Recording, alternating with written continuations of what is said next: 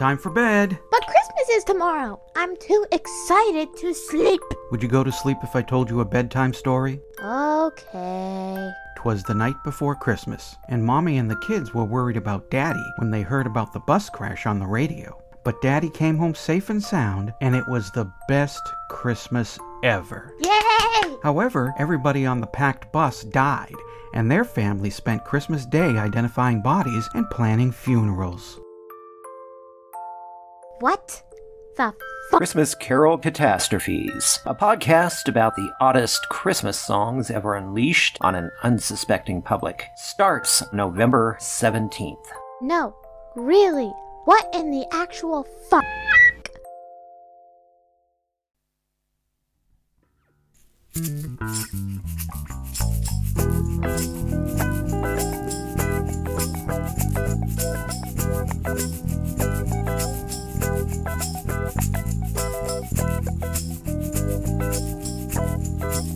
Hello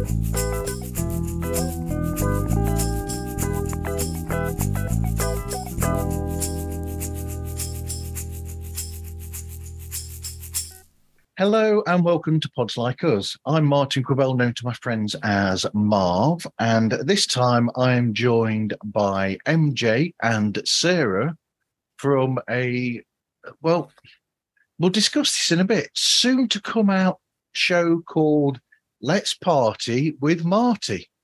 Hey guys, thanks for speaking with me today. Hey, thanks, for having us. I'm starting a bit differently to usual. So Mm-hmm. you're entering the world of podcast. Is this the first time for both of you, or have you delved these waters before now? Oh yeah, we are. I think I think we determined combined have 20 years experience in podcasting ish, right? Wow. Um. So It's yeah, gotta be I've been- close to, yeah. yeah, I've been doing. I've been podcasting in some way, shape, or form for about nine, 10 years now. So yeah, Yeah. this is this is actually my third. Actually, if you really want the origin story, it's my fifth podcast that I've co-hosted, but it's my third concurrently. I have three shows coming out right now, um, and one of them is with Sarah, Yeah. and then Yeah. well, two of them now are with Sarah. I should say. yeah, so this is our second this is Let's Party with Marty is our second one together. So while it is not not yet to come out, uh there are more than a hundred hours of uh, the stuff that we've done together already. So Yep. yeah. I should have done some research if I'd have known that. Um, I mean, I mean, so what? What is the concept then of Let's Party with Marty? Is it just a basic Let's watch one of Marty's films and discuss it, or is there a bit more to it than that?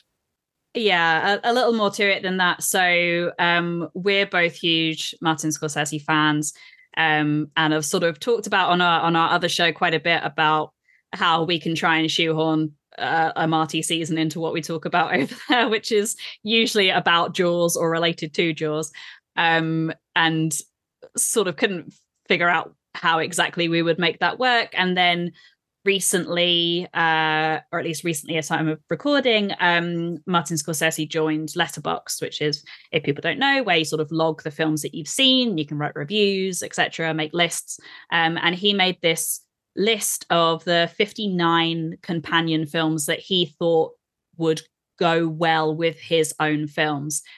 And this sort of got us excited really in, in that it's not just let's go through all of the films that Scorsese has directed, which you know, I'm not saying anyone could do, but yeah, it, that that sort of seems like the fairly the fairly obvious obvious route to take. And this was kind of like, okay, we can do that, but also we can go through these companion films at the same time and not just get an insight into the films that Scorsese has made, but the films that sort of made him want to make films or the films that he thinks go well with his films. So that was an exciting concept for us. So I think at at the moment we've got about 98 episodes planned. So that sort of mixture of uh Scorsese's own directed films and then films that he has sort of put on this companion films list for us to dive into as well. It's great. So, I mean, um, for for anybody that doesn't know, that there there there is one big uh, um, connection between my, Mr. Scorsese and the film Jaws as well. I think you mentioned that uh, that that you that you're talking about Jaws, but there is a big um, connection there between the two, isn't there? Um, is there? Well, he, he, he was wasn't he the one who suggested the change of how to kill the shark? I don't Possibly. believe so. I'm not Yeah. sure. I don't know. Um, I know. it is, we just learned something. yeah, yeah. If it is, we just learned something. Um, in okay, Yes, he did. my cat has the loudest meow in the world, and I'm sorry about that.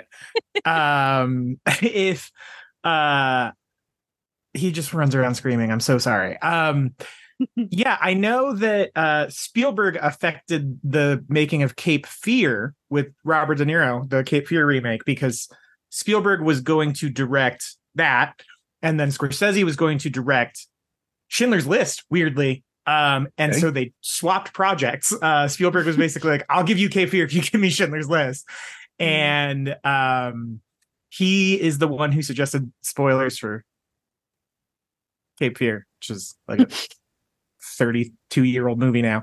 Um, but uh, he is the one who suggested that De Niro kill the maid and take her outfit right before the climax happens. And if you watch Cape Fear, you'll see an establishing shot of the house right before that kicks off, and there's a shooting star in the Hmm. background and that shooting star is an homage to Spielberg because Spielberg there's like this famous debate over shooting stars that are in uh Jaws and he's put them in a lot of his films.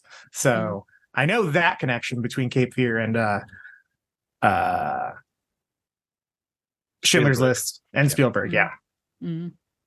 But yes, it, it was it was uh, Marty who suggested the uh, the change and and how to kill the shark at the end, and then they changed it sort of like the ele- in eleventh hour change was made by the script writers to to work that in in there. Yeah, Yeah, I mean they're they're contemporaries and you know friends of each other as well. So it's yeah, it's it's entirely reasonable that they're sort of you know influence on e- on each other's films, and I think that us sort of you know liking Jaws as much as we do, and that being the focus of our of our first podcast, it's like it's not too many you know degrees of separation away from from Marty really, and that's where we've that's where we've ended up.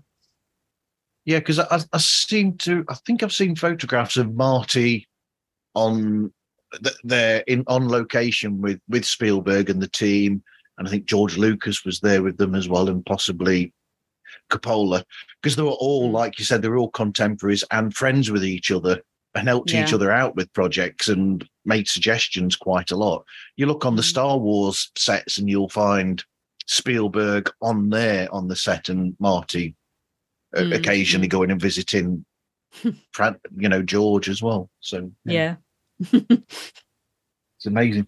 So, what sort of research are you doing then? Because I'm I'm assuming you've already got some episodes in the can ready to go. Uh, not yet. Yeah, we're yeah. Go on, MJ. MJ, he's busy with the cat. the the cat unplugged my headphones when he jumped off my lap.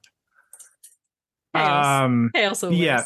yeah, so we are recording our very f- well. We have episode zero out, which is like an introduction to who we are as podcasters and the premise of the show, and then episode one will should be out on Tuesday the twenty first, I believe. But um, Yeah.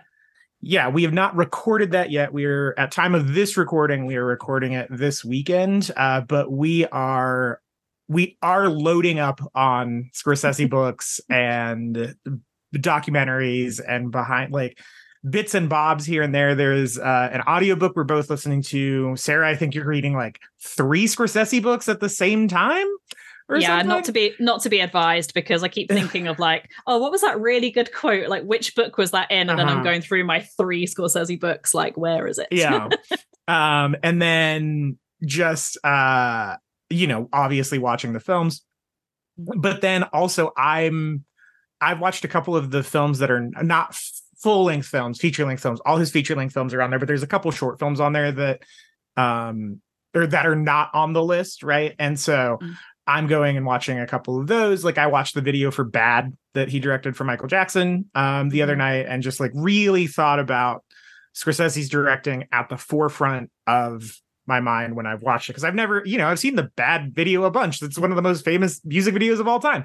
But it's so interesting watching it, thinking about Scorsese directing it and being on set and having to work in a an aspect ratio he's not used to, right? Because it's four by three, it has to be formatted for, you know, old school CRT television sets. And he's used to working with, you know, super wide 35 millimeter film and just seeing how he takes his sensibilities from that and applies it to uh this sh- sh- shot on video i think it looks like to me.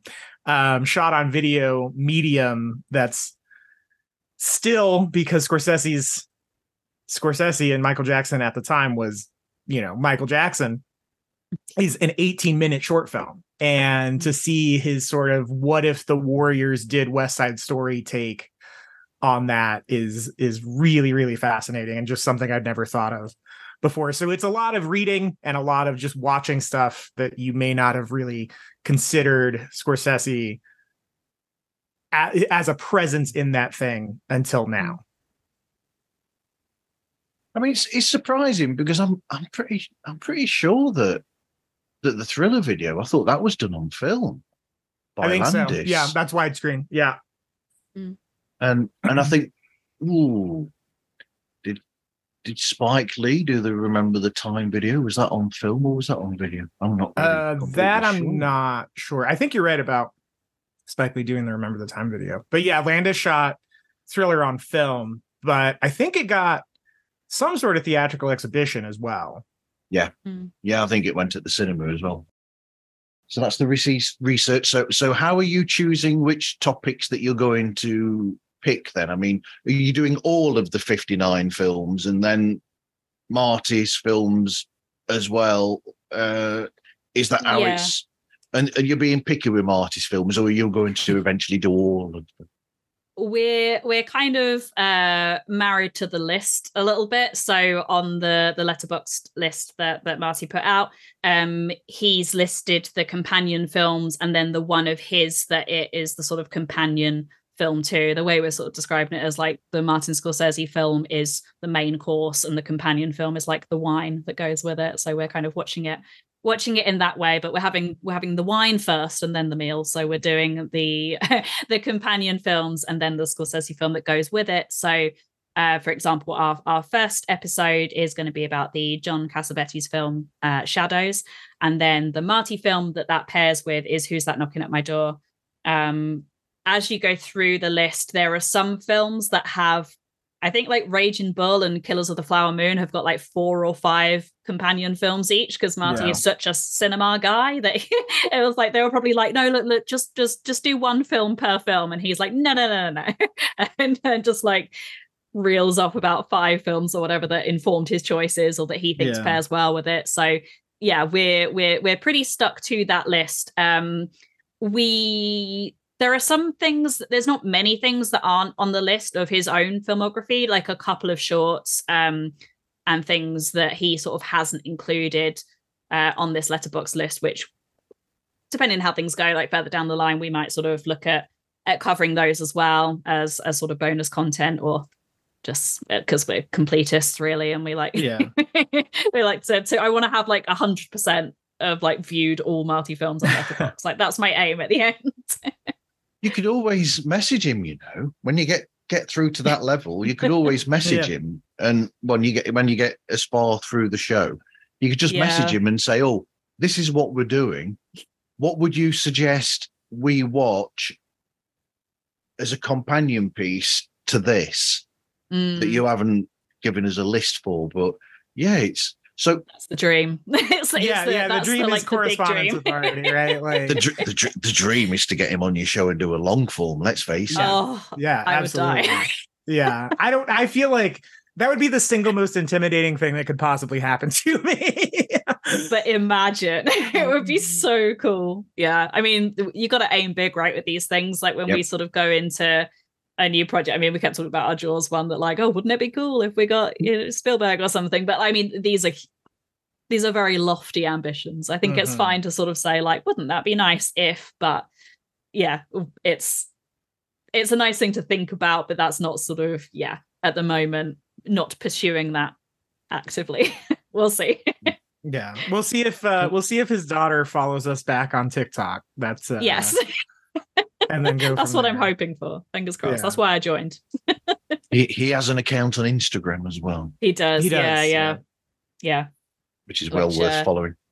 I, I I wonder how much is that uh his daughter like running it for him because I saw a clip where he was talking about how he doesn't understand emails and I was like, yeah, this I wonder who is doing his Instagram for him.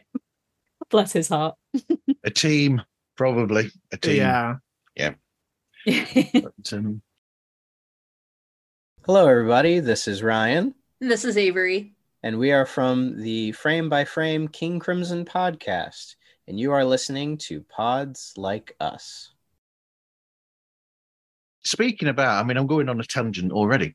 Um, I saw a fascinating video clip, and there were there was somebody was speaking with uh, with Joe Pesci, and he was talking about. Um, I think there's a, s- is a sequence in Goodfellas, and he was saying how there was this scene that was. It said that it's improv, essentially, but what Mhm. Pesci was saying was that the improvisation what he says you've got to understand he says that when he goes to make do a scene he says he says marty knows exactly what's going to happen from beginning to the end and he said something about how improv works sometimes with some films he said you can't do that on marty's films he said what you have to do is you have to decide what the improv is before it starts rolling and then you, you you sort of like go through it with him and then he'll say he'll either say yes, no, or tweak. Mm. And then he said, once that decision's made, that is what you go and do on a set. He says, whereas a lot of other some other filmmakers will just let you do an ad, you know, an ad lib there on on the film. And he said, uh, he said, Pe- Pesci says it's something about it's like he doesn't want to waste film constantly going from one idea to another idea to another idea to another. He says you've got to have it nailed before you go out there and film it. Mm. Yeah. yeah. I've seen that same clip actually, so, uh, somewhat recently, within the last month or so. I think my algorithm fa- found out I've been looking up a lot of things about Scorsese and was like, "Hey, uh, we're gonna feed you all these clips of like De Niro and Pesci talking about stuff." But yeah, it's it's. I think it's interesting because you think of the greats and a lot of them don't allow a lot of improv on their sets like the coen brothers i know are like as written down to the Mhm. pause. Like they allow no ad-libbing like we wrote it this way you're going to say it this way. Um and they're some of my favorite filmmakers. I think they make great films and but they allow no ad-libbing whatsoever. And scorsese gets in there and like he likes to you know mess around. And then spielberg i saw this clip where he says he doesn't even come up with a shot list uh for his day of of directing he either goes to the set early in the morning before the crew arrives or late at night after the crew leaves walks around the set and thinks about what he wants the next day and that's how he figures out his camera setups which is crazy um, But, But- for some for somebody who started in television, that is amazing because mhm. that is not how you make television.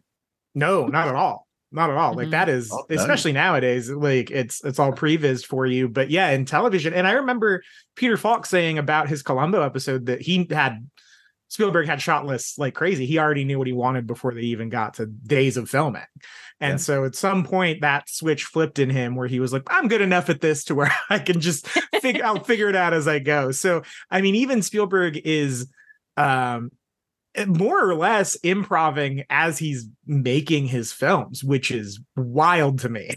that he's just that you're so he, someone could be so good at their art uh that they can just be like yeah whatever we'll figure it out go like Mm. um and then you know uh i've also heard stories about to bring it back to scorsese um Jack Nicholson, famous ad libber, right? Like Yeah. put him on the map. That scene in Five Easy Pieces where he freaks out on the diary and knocks all the stuff off the the um table. Like that's all that whole scene, I think, is is improv. And so um I think Scorsese r- really got a kick out of working with Jack Nicholson on The Departed, but also I I- think that might be the reason they were a one and done type of type of deal because you know he is famous i think the most famous bit of that is when they're in in the departed and the way marty sets up his his uh shots for his shot reverse shot is he doesn't do coverage on one side and coverage on and then switch and coverage on the other. He just points two cameras at the same time so he can get conversations in real time. Yep. and um there's the scene where costello's confronting uh leo dicaprio's character about the rat in the organization and he pulls out a gun and leo didn't know that he was going to have a gun on him in that scene and then he dr- he drops the gun and it scares the shit out of leo. Sorry i don't know if i can swear on this on this show but Go uh uh it scares him and he uh there's a, a, a scene in the commentary where or in the special features where the, leo's like yeah it really really freaked me out. I didn't know he was going to have a gun on him. And then there's a scene in a porn theater where nicholson also improved that he was going to like be fake uh pleasuring himself to the to the film. And Matt Damon didn't know that and they were filming in a real porn theater. And so Matt Damon thought it was just a weird they were catching this weird guy on camera. And then he stands up and turns around and exposes himself to Matt Damon and it's Nicholson and and uh you know he exposes himself but he's got he's it, it's it's fake it's not you know he didn't actually expose himself but uh, Matt Damon was just like, yeah, I was working with Jack Nicholson was a wild, wild experience. And he like Nicholson made one of the PAs go and get him like a sex toy from next door so he could like be in character. so um, you know, Scorsese really allows that sort of playfulness on his set, at least to a degree. But I think Nicholson might be such an agent of chaos that uh it was maybe a little much even for Marty.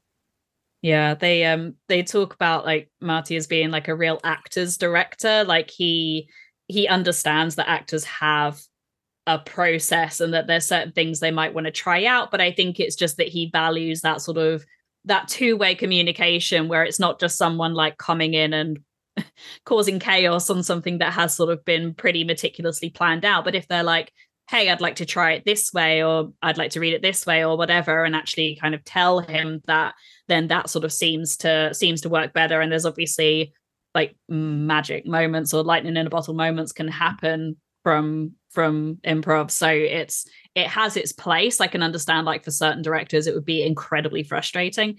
Um but it's good that yeah scorsese seems to be that kind of director who understands that that is something that his actors like to do and kind of allows it to a certain degree controlled degree. controlled chaos Th- th- I mean, one of the things that you've got with Jack Nicholson is that you know uh, he he started out essentially as a writer anyway. So I mean, because if if people don't know, he, he wrote the script for. He was one of the script writers for Head, the uh, the the film by the the Monkees, Yep. and he was he was the main writer for um, Easy Rider as well. Yep.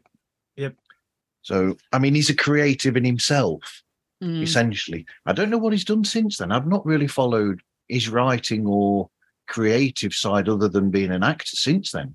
Nicholson. Yeah, I don't know. I think once he broke, I think he kind of gave up the ghost on that a little bit. I, I mean, I'm sure he's done some sort of script punch ups and stuff here and there, but I don't think he really ever, like, I don't think he directed anything ever um that I know I of. think so no Because was it Dennis Hopper made Easy Rider? Was he the director on? Yeah, he directed that. Yeah. Yeah. So, um, research, choosing topics. It's going to be interesting. Really, this this has made it more interesting knowing that you're doing the. It, it's almost like, from my own perspective, I'm seeing it as you're doing a. You're watching the film that, or the films that he suggested as mm-hmm. companions, and then you're watching his film, and you're doing a comparison and essentially looking at what the films is this what I'm I'm guessing right? You're going to look at the films that he suggested and then pick out the bits in that film that you think were inspiring in a sense to to Marty with his own film. Yeah, more or less. And it's it's interesting and I think this is what really drew us to the idea is that this was the hook for me at least. Uh, I don't want to put words in Sarah's mouth, but one of the films on there is a film that I think it's the companion for Wolf of Wall Street. Am I right about that, Sarah? Do you remember off the top of your head? Um, Sweet It- Smell of Success is the film for Wolf of Wall Street. okay, so it's not that one. It's the it's the Bringing Out the Dead? Or oh no, yeah, I know the one you mean, where it's like it came out after. So it didn't come out after. It came out before both films, but he didn't see it until uh after he had made the film. Mm, So it was um oh gosh, this is going to really bother me. Um so the film ca- oh, The Appointment is The Aviator. Um so his co- so Scorsese also wrote little blurbs like little commentaries on each companion film and why he views it as a companion film. And he says Edgar Wright recommended Lindsay C. Vickers' extraordinary movie. It's called The Appointment. Uh, extraordinary movie to me many years after I had made The Aviator and The Wolf of Wall Street, but it struck a chord for me, a quality that was common to both of those pictures the obsessive compulsive craziness, the absolute unhinged spirit inside and out. And I that really caught my attention where it was like, oh, you went and retroactively made this fit with something you had previously made and you hadn't even seen until years after you had made Wolf of Wall Street. And he's saying it's a companion to the Aviator. Well, Aviator came out in 2004. Wolf of Wall Street came out in 2013. So, like, at least nine or 10 years after he had made the Aviator, he views this as like a, a, a film that would have inspired the Aviator. So, it sometimes it's just kind of um uh a, a vibe I guess he I guess he gets off of a film that he's like, oh no, this would pair well with this thing I previously made, despite the fact that I hadn't seen it while making the film. I, I mm-hmm. now view it as something that pairs well with the film. So I just think it's it's for us, it was those kinds of things that caught our our attention where it's like, oh, some of this is just not even necessarily shots or particular plot points or particular you know filmmaking techniques but just a general tone of a film that fits with his um in his eyes Yeah. So, how are you going to record and mix the show then? How is that going to be done? Oh, that's a you question, MJ. Yeah, that's a me question. Uh, so we record via Discord, um, which is sort of a community. I, I, I don't. It's sort of a social media app. It's sort of it's sort of ja- a jack of all trades, uh, really. That it's starting to become a master of all of them. I didn't really like Discord when we first started it, but it was free. um, and uh, so what we do is uh, we have our Discord server and we log into that. We log into a, a voice and video chat um, channel on that, and then we record two ways. Uh, there's a a recording bot that we have in Discord that records the actual video and audio call. Um, actually, just the audio. He doesn't record video. Um, he records the the bot records the audio, and then uh, we use that as a backup, and then for our main sources, we record natively on our own computers. Yep. And then I mix and edit. Um, Sarah sends me her file. I download it, bring all of that into Audacity, and then run my filters and stuff on it. And I just do it through Audacity, which is a freeware audio processing program. Um, I'm an audio engineer by trade. Uh, so that helps, I think, a, a lot. I bring sort of what I lack in the uh, organizational knowledge um, that Sarah brings to the table. I make up for in the uh, the the tech side of it. So I just usually I just run um, compressor, graphic EQ, and a low pass filter through um, both our tracks, and then sometimes depending on what noise looks like, I will either put a noise gate or run the um, noise removal tool in Audacity, which has gotten really good in the last couple of years. It used to be a little, give a little bit of an echo, but um, it's gotten really, really solid in the last couple updates. Um, so those are like the the sort of meat and potatoes of what I do, and then obviously editing for content if I think tangents have gone too far or whatever. But that's that's like the the bird's eye view of the the recording and mixing process for all all the shows that I do. So I'm I'm guessing then that you use the record from Discord. You'll use that as the uh, guide essentially, and then use that to line up the separate feeds. Would you? No, so uh, we we use that strictly as a backup. And one of the things that Discord is re- or that the Discord bot is really good at is lining up the tracks for us. But I don't like the audio quality on it. So for our native recording, we before we start recording, well, after we start recording, but before we start speaking, uh, Sarah counts us down three, two, one, and we clap into the microphone. So I have a peak in the audio track that I can line up. And so if you line it up and it sounds like all one sound, all one clap at once, then everything's pretty much synced. That's brilliant. That's great. I've heard people do that before. And when I recorded with uh, Teamworks last week, I did a program where they asked me about gaming, and uh, we we spoke for a lot longer than we were supposed to do. Uh, they they do it by Discord as well, which was my Mm. first time recording through Discord. Mhm. I'll be honest. Seeking Tarot is dedicated to exploring the 78 cards in the Rider Waite Smith deck. You and I will uncover the story we all share by searching through that unknown, that mystery, that obscure. I welcome you, my fellow seeker, to the exotic lands. Maybe in our search, we can find that uncommon magic elixir. Now, grab your compass and let's get started. What else have we got? We've got the the logo as well, which uh, I, I love that. It's like the image or a variation of Marty with a party hat on. I do like that a lot, and the colourful as well with the yellow and and all those colourful pictures as well. Who- Yeah, who, was that? was- Who was go on? Yeah, uh, uh, shout out to my friend uh, Alex Jenkins, who designed both of our pod artwork. So he did our uh, Let's Jaws for a Minute pod artwork as well, and is now our just like go to person when we need a logo. I didn't even think to call anyone else. I was just like, Alex, we need a logo. Hook us up. Um, and he, what I love about Alex is how well he works to our brief, but also he will come up with come up with ideas and try things like when he's after we'd kind of like uh, ironed out the kinks in in the first one that he sent me um he then sent me like a whole bunch of variants of like different it sounds silly but like different combinations of like eyebrow and hair color. So there's like one with like black eyebrows and white hair and then a slightly grayer hair and then like one with white eyebrows. And it was like how do i how do i choose between them? Um and sort of taking taking our our ideas as well. Like we we like the font on the uh after hours poster. It's got this sort of cool like neon look to it. Um the color yellow even though me and mj hadn't had a discussion about it we both had in our minds yellow for some reason. Um it's on the taxi driver poster. It's a a nice bright color and sort of makes it different to the the blue of of our jaws logo.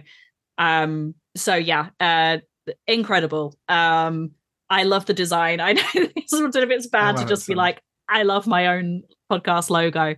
Um Well, we didn't make it. That's I think yeah, that we get the pass on it of like someone else someone else did it and we love the work that that Yeah. they did. But I I actually have a question for you Sarah about our logo. Did you tell him to use the after hours logo or the after hours font? so i so we came up with like a mood board or i, I did Okay. it but i sort of ran it past you mj did I of like Right. these are the kind of things we liked and some of the things we were quite inspired by is like uh, the criterion cover for the charlie chaplin film great dictator which is very Mhm. kind of like graphic and like you know it's charlie chaplin by the mustache and the hat like that was it um so that was sort of like our main source of of inspiration. And then i was kind of looking at because for jaws it was easy. It was just like use the jaws font or as close to the jaws font as possible because it's such a recognizable font.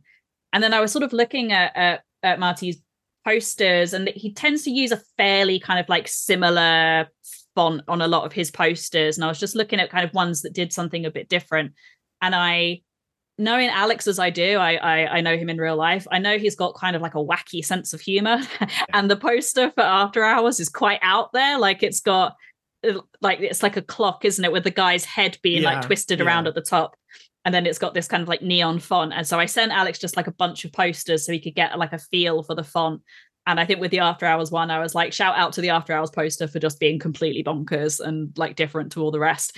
Um, Yeah. And I think he just liked that idea and, and ran with it. But yeah, it's it it works so well. Like we've we've got different sort of uh, variations of the logo of like it looks great with just the image it looks great with just the text it looks great with both together it's just yeah i really love our logo i'll stop talking about it now it's great I'll quickly mention that Great Dictator, by the way, is a very overlooked film. Mm. That is Yeah, a great. That is that is a great film. Great, great, great, great film. It's one of my. I think it might be my favorite Chaplin. I love that movie. That that modern times. Love that one. The kid. It's great. City Lights. um, Mm. yes. Yeah, Ah, that's a great film. Oh, what a movie! oh, I love that movie so much. Is it is it Limelight? The other one. The, the tall yeah, kid? that's Yeah. one I've owned for years, but I've never seen the one where he plays a, a sad clown. Hmm. oh Yeah. might not be good for me and my phobias but Sure, yeah, yeah. yeah. Uh, the- uh, is Limelight? I think it's it's either Limelight or Monsieur Verdoux. What's the what's his the dark comedy one he did? I think it's Limelight. Is the only time Buster Keaton and Charlie Chaplin were in a film together. Yeah, and they work really well together as well on there. It's Mhm. brilliant. Mm. It's a very emotional drama drama of a film. I will say that. Um, but where was I going next? So um, I love I love the logo. it's usually me who is telling like every whenever someone I see on like Twitter or wherever is like, I need a graphic designer. I'm just like, Alex. So Yeah. it's usually it's usually me that is just kind of telling everyone how great his work is. And And uh, have, have you got any show music? I, I don't know because the show's not come out yet on on the streamers. So I don't know. Have you got show music and what is it and who is it? yeah, uh, I'll take the theme song. Um, it is uh, written and performed by once again uh, a collaborator um, from the Jaws podcast. He's done our theme music for that. He also has his own show. I'll give him a plug. Fundamentals. Harley Mumford. Um, great, great, great, great guy. I mean the the nicest man in podcasting. Yeah. Um, and uh Harley, you know, it was funny when we came up with the idea. Sarah and I immediately were like, "Oh, Harley's got to do the theme song." And before we could even reach out to him, he reached out to us and said, "Do you need a theme song?" And we said, "Yeah." Um, I know you're you corresponded with him about it, but the idea that Sarah and I had come up with, um, which is, you know, the show's called "Let's Party with Marty." Um, we got to do the section of the Beatles song "Birthday." Says we're going to a party party, but we're going to a Marty party. And we just kind of, I think, is that all we gave him? Was was that sort of idea?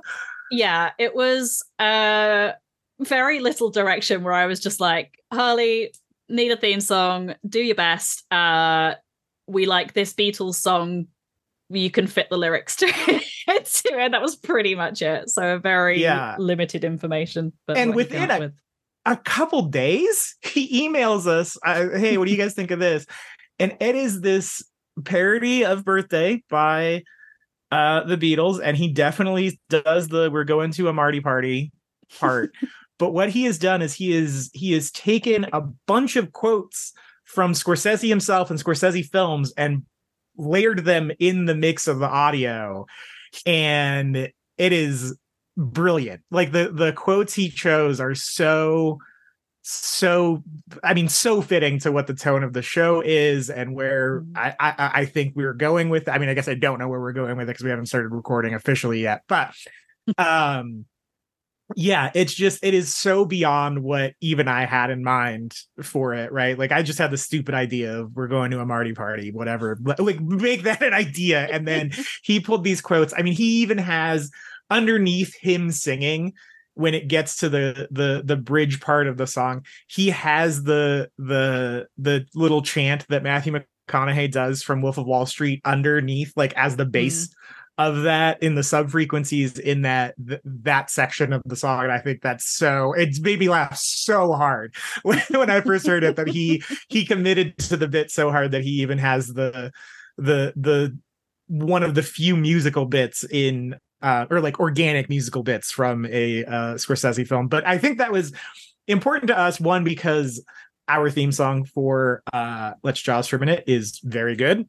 But you know scorsese's got such a history of music and pop music in his films. Like he is he is i would say single-handedly the guy who popularized using pop music in a film in thoughtful considerate ways. And that is something that like dots his entire career and so i think to have something that sort of reflects this sort of popular sensibility of using pop music that scorsese pioneered is was not necessarily something we verbalized, but I think it was something that we kind of internalized and sort of were like, well, we got to do that portion of his sensibility justice as well if we're going to commit to being the Scorsese podcast, you know.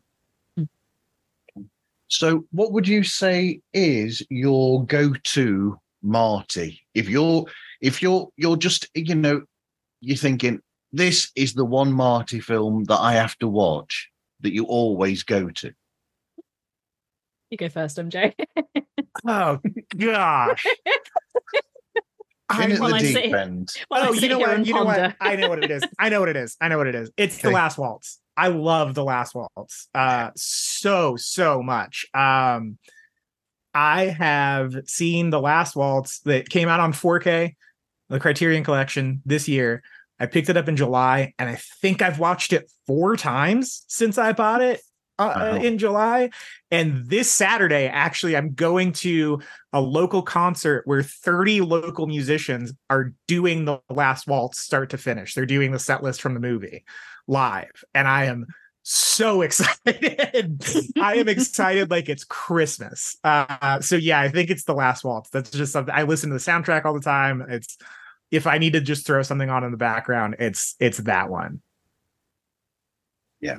And he's caught he's caught the band at a fantastic moment there as well. They they were mm-hmm. all great. That whole it's an amazing concert to watch. It's incredible. Like just the the logistics. I you know, I mentioned earlier I'm an audio engineer by trade. So like just watching that film and seeing what a production nightmare that must have been for the audio engineers of just having to keep all those. And there's a moment where there's a little bit of feedback and Robbie Robertson kind of gives a dirty look to the crew. And it's like, hey man, like this is a five hour concert. Like give him a little slack. And Neil Young is on stage at the moment because it's they're having feedback off of um Neil Young's harmonica.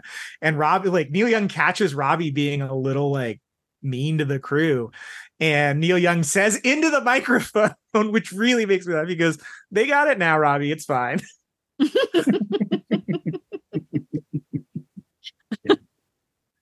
right. Oh, now, Sarah's turn. God damn it. Um, I always say my my favorite is Taxi Driver, but it it does change quite a lot because The Departed is special to me as like the I think the first Marty film I saw. Um, and then sort of have worked my way backwards from them. There's still quite a few I haven't seen, including the last waltz. Sorry, MJ, we'll get to it.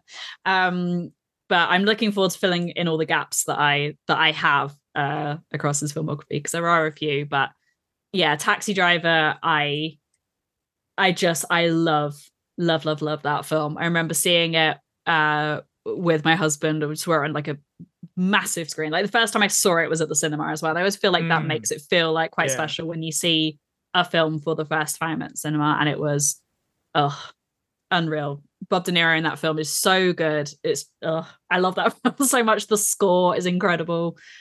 It's amazing. Yes. I've only seen Taxi Driver one time. One time in your whole life. Yeah. Wow. wow. Soon to change. yep.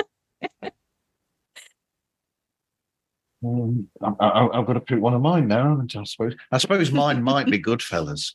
I do love. Mm, I do love Goodfellas. I think that's a great mm. film. Yeah, but uh, really easy to watch too. Like yeah. it's just so like it's just constantly moving. There's just stuff happening left and right in that yeah. movie. Like it's, I mean, he's said that he has kind of like he wanted the the energy of Goodfellas to be almost like an hour and a half long movie trailer, and I think he nailed it. Yeah, But you've also got the thing there where the ensemble parts of that, you you've got actors there that are just so incredible and work so well together. And Yeah. and you know, th- th- there's something I really love about it is uh, there's the bit where you've got Scorsese's mum in the film, and she's so natural with them. is this behind the scenes thing where she's just being herself, essentially, Yeah. as she is with all of these, because they know each other already. Their mum already knows these actors, Yeah. and that's yeah. how she is with them. And there's just mm. something so magical to that sequence that always that draws me to it, knowing that behind the scenes fact. It just makes me smile when I see it, and Yeah. and that's his mum, you know. And I'm thinking that's how she is. she's amazing. It's so great. I I it's almost like that could have not been like like that was like you said like just a behind the scenes thing where she is just like making food for like for the boys because that is like the sort of thing that she would do in real Yeah. life anyway as like Italian woman of a certain generation so yeah it's she is so great in that I'm Agent Scott. And I'm Cam the Provocateur. And we're from the Spy Hards podcast. That's right, and you are listening to Pods Like Us, the podcast that also has the Midas touch. But the, I mean, the the John Cassavetes. I, I know we've got to rush on because MJ needs to get off shortly. Uh, the John Ca- Cassavetes, I could see how that would be influential because I mean, when I um, when I see Mean Streets, I can see almost a Cassavetes style in that film. When I, when I've watched Mean Streets, I can see very much like Cassavetes used to direct and make his films, an influence in there. I don't know whether the Cassavetes is one of the films that Marty suggested for that one. So that Uh, was for yeah. who's that knocking at my door is the Cassavetes one, but um Mean Streets. So uh yeah, so it's Shadows by Cassavetes is the companion to Who's That Knocking at My Door. However, um uh the intention on Marty's part, despite the characters having different names, is that the Harvey Keitel character in Mean Streets is the same character from Who's That Knocking at My Door. So they are very spiritually connected. Um, so I'm sure there's a lot of Cassavetes. I haven't seen Mean Streets in years, but I'm sure there's a lot of that Cassavetes um uh nature in Mean Streets as well as Who's That Knocking at My Door because of Mm. how connected, you know, um Scorsese conceived both of those films as part two parts of a trilogy or yeah two the final two parts of a trilogy. The first one was called uh jerusalem jerusalem and never got made. Um but that one was about that character and so each one was about that character is supposed to be that, that character in different stages of his life with his catholic faith essentially. Mm. yeah So, what would you, what would you say is the dream episode that you would want to do, or the hmm. one that you're looking forward to the most?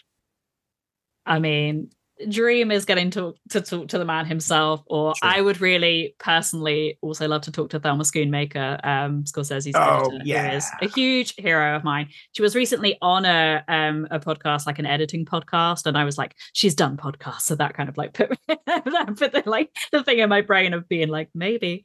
Um, that's that's the the the the big dream, but episodes I'm looking forward to. I'm looking forward to one films that I haven't seen. There's a really big film that I haven't seen, but I'm not gonna I'm gonna wait until the episode the episode that it is to say like what film that is because I feel like everyone is just going to be really shocked and I can't You can tell me when we sign out. Yeah, I will do. I'll let you. I'll let you in on the secret. Um, so looking forward to that one. Um, there's a pairing that I'm really looking forward to, which is Cape Fear, um, and the companion film is Night of the Hunter because I love Night of the Hunter, um, and very excited to sort of what that that's a one of the few on the list where it's like I have already seen that pairing. There's a co- I've seen the pairing for Wolf of Wall Street as well, which I think is Sweet Smell of Success. So there's a Mhm. couple where I have seen them already. Um, but I'm really looking forward to talking about that. I've been looking for an excuse to talk about Night of the Hunter, and it's like me and MJ are going to have a great time talking about those films. I know already. So yeah, that's I think the one I'm looking forward to the most at the moment. But there's there's plenty. I'm I'm excited to talk about all of them. MJ. Yeah. Um, well, Sarah took mine, but um, the other one I'm interested in is uh, bringing out the dead. Um, I love that movie, but one of the he and that's when he has two. Yeah, he has two films. Um, that are companions to it. And one of them is The Flowers of St. Francis, which is a film about St. Francis of Assisi. Uh, what um that is such a confusing pairing to me um i've seen both once again it's it's one that i've seen both films and in my brain i do not see the connection whatsoever. So i'm very much looking forward to watching them in quick succession to see if i can pick out what he he means by that. And it's so he has two for that one. The other one is called ordet and his notes uh apply to both ordet and the flowers of St. Francis, and it just says, How far do you go when you give yourself to helping others? That's the question at the core of our picture and the great films of Dreyer and Rossellini. So I think he's viewing it as like, that's a film about an EMT bringing out the dead who is at kind of at his wits end with his job, but he still feels some compulsion to do it because he is helping people in some way, shape, or form. And I think that he views Ordet and Flowers of St. Francis as portraits of men who are sort of in similar but maybe slightly less cynical um places with with that because to me like bringing out the dead is such a it's it feels so nihilistic to me um and maybe it's not maybe I, I am missing that context of no, Marty was try, trying to make his his Saint Flowers of Saint Francis uh, with with that film, but it's just something that is so off the wall to me that I I can't wrap my head around it. So I'm looking forward to like diving in and seeing if I can pick Scorsese's brain through these three films to see if uh, if I can discern what his intention was with that. with all of your experience, then the both of you, um, I, I I feel like I feel like a baby boomer now in comparison. My three years have got nothing on you two. So um, You're old pros.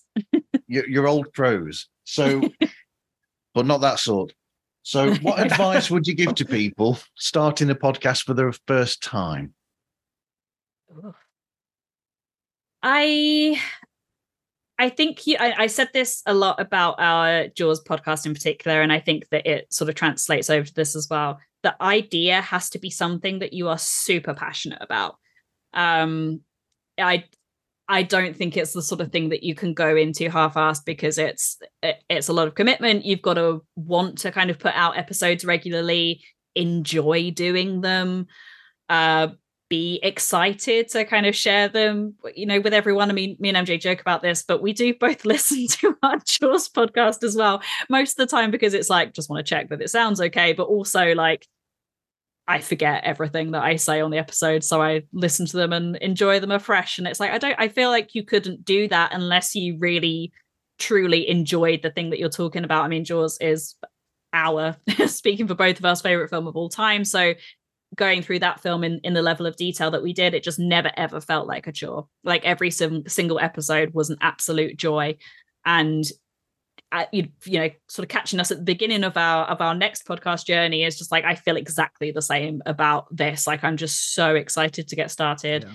I watched our first film today. I'm like knee deep in all of my books and research and just absolutely loving it. Can't wait to get started. So yeah, very long-winded way of saying I think it's Uh, it has to be something that you love. It has to be something that you're that you're really passionate about because that passion will then come through to your listeners and it will make them want to keep coming back specifically to you because there are thousands of different movie podcasts. There's other yep. podcasts that have covered Scorsese films. There's even another podcast that went minute by minute through Jaws. So it's not like we had a, a, completely unique premise, but it's like right. you give people a reason to to come back to you, and that's why that that passion and excitement is is so important. Yep, you, you can't reinvent the wheel, but if you put an extra Mm. spoke on, there's a little bit different. Very Yeah. much so. Yeah. Uh, for me, it's two C's. It's commit and communicate. Um, and that is commit to a day you're going to release your episodes. Try to stick to it as much as possible. If you're not, communicate that you are not going to be able to hit that. Um, I think that's super important. I think consistency. I guess that's would be the third one is uh, consistency. Is just like the consistency is the key of just if you're going to do it, do it, and also if you're going to do it, just do it your first episode's not going to be that good. It just Mm. isn't, right? um unless unless you have previous experience coming in, right? Like I think at this point starting this new podcast with our combined experience, we know what we're doing, right? That's why that's the only reason we're taking on this project. It's the only reason we feel prepared at all to take on this project. But if you are new to podcasting, just record something, get it edited. It doesn't have to sound like NPR right there's a there's a diy nature to this that i think is uh, kind of special and unique and what makes it uh, an art form that i love and yeah just get it out there get it out there commit to a day and then communicate with your audience if you can't make those commitments or if something changes or if you're going to change the format. My first podcast the one that's still going it, the format is completely different than when i started. And it's fine. Like you can do that right? Like it's it's unless you are one of the many celebrities overtaking the space right now uh, your audience will go with you if they like you you know and i think that people get very scared about change but i think if something's not working if you as long as you communicate it to your audience they will go with you if they like you as a personality So, what shows do you like to listen to yourself? Oh, I'm very bad at listening to, to other podcasts. um, at the moment, uh, I'm currently on like a rewatch slash watch watch for the first time of uh, The West Wing. So I'm listening to as an accompaniment to that uh, West Wing Weekly. Um, as a kind of like gives a little rundown of each episode. So like I watch the episode, then I listen to the podcast. Um, I'm also very slowly going through 1001 albums you must listen to before you die uh, the book and there's a, an accompanying podcast series to that as well and the episodes are super short they're like 20 minutes so uh, i listen to the album and then i listen to the the podcast on it um but i am quite bad at like committing to like regularly listening to podcasts we've got we've got friends who do podcasts as well and i i, I listen to theirs as well but um yeah i uh I I I I- I flit in and out of podcasts quite regularly. It normally depends on like it's related to something else that I that I'm Yeah. currently like watching, listening to, or whatever.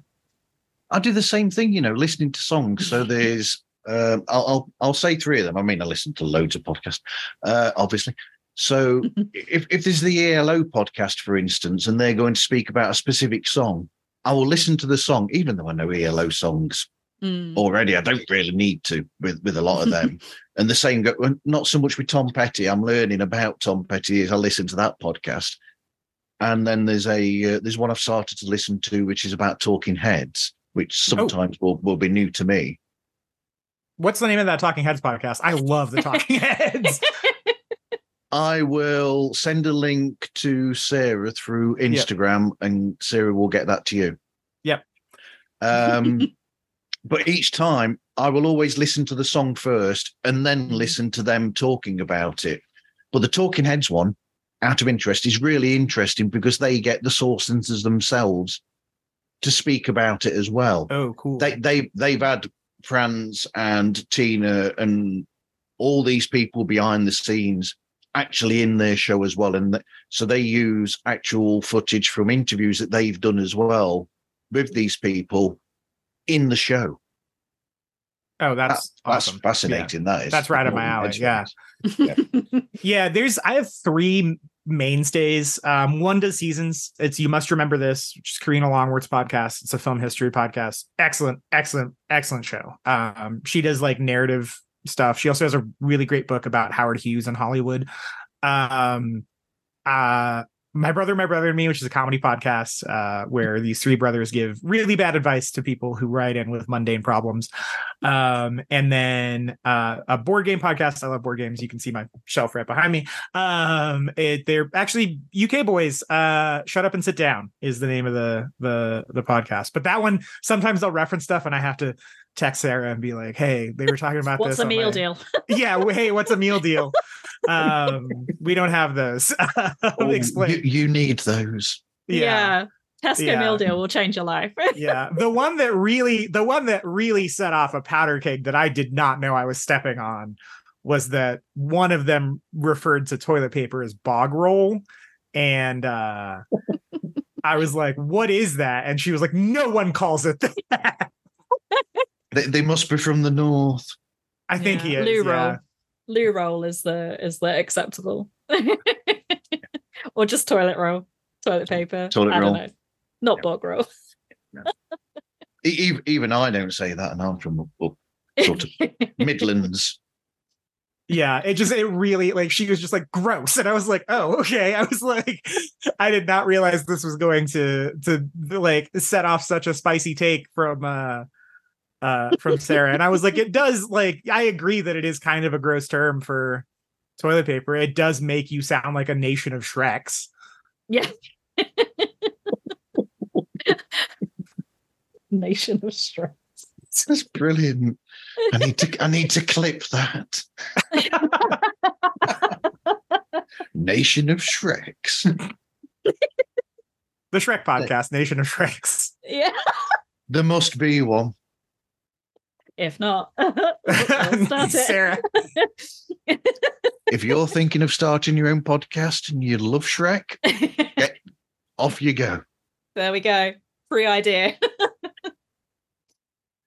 Okay, so where can people find you and get hold of you? Um, yeah, we are on Twitter. Let me just open up. We're still calling it Twitter. We don't call it the other thing because you know No, I we're don't. normal, sensible people. Um, we are at Let's Party Marty on Twitter. Uh, on Instagram, it's different everywhere, which is why I'm checking on my phone. Uh, Let's Party Marty Pod on Instagram. We're also on TikTok, and I have no idea what I'm doing. So please come and find us on there. I think we're just Let's Party Marty uh, on TikTok.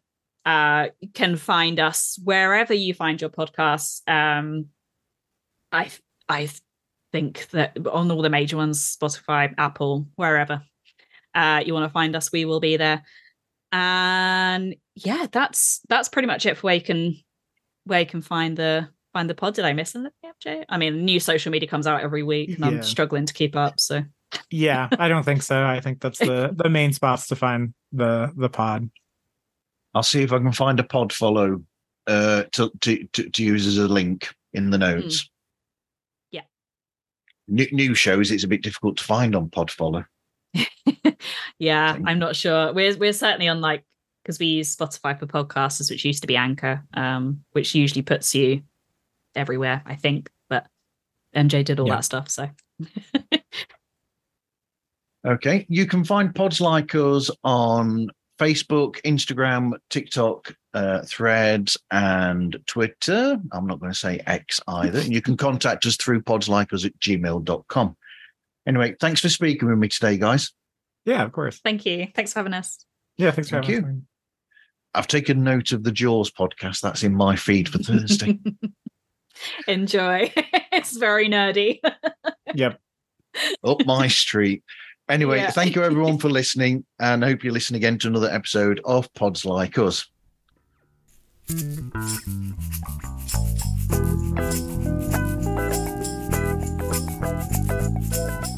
Thank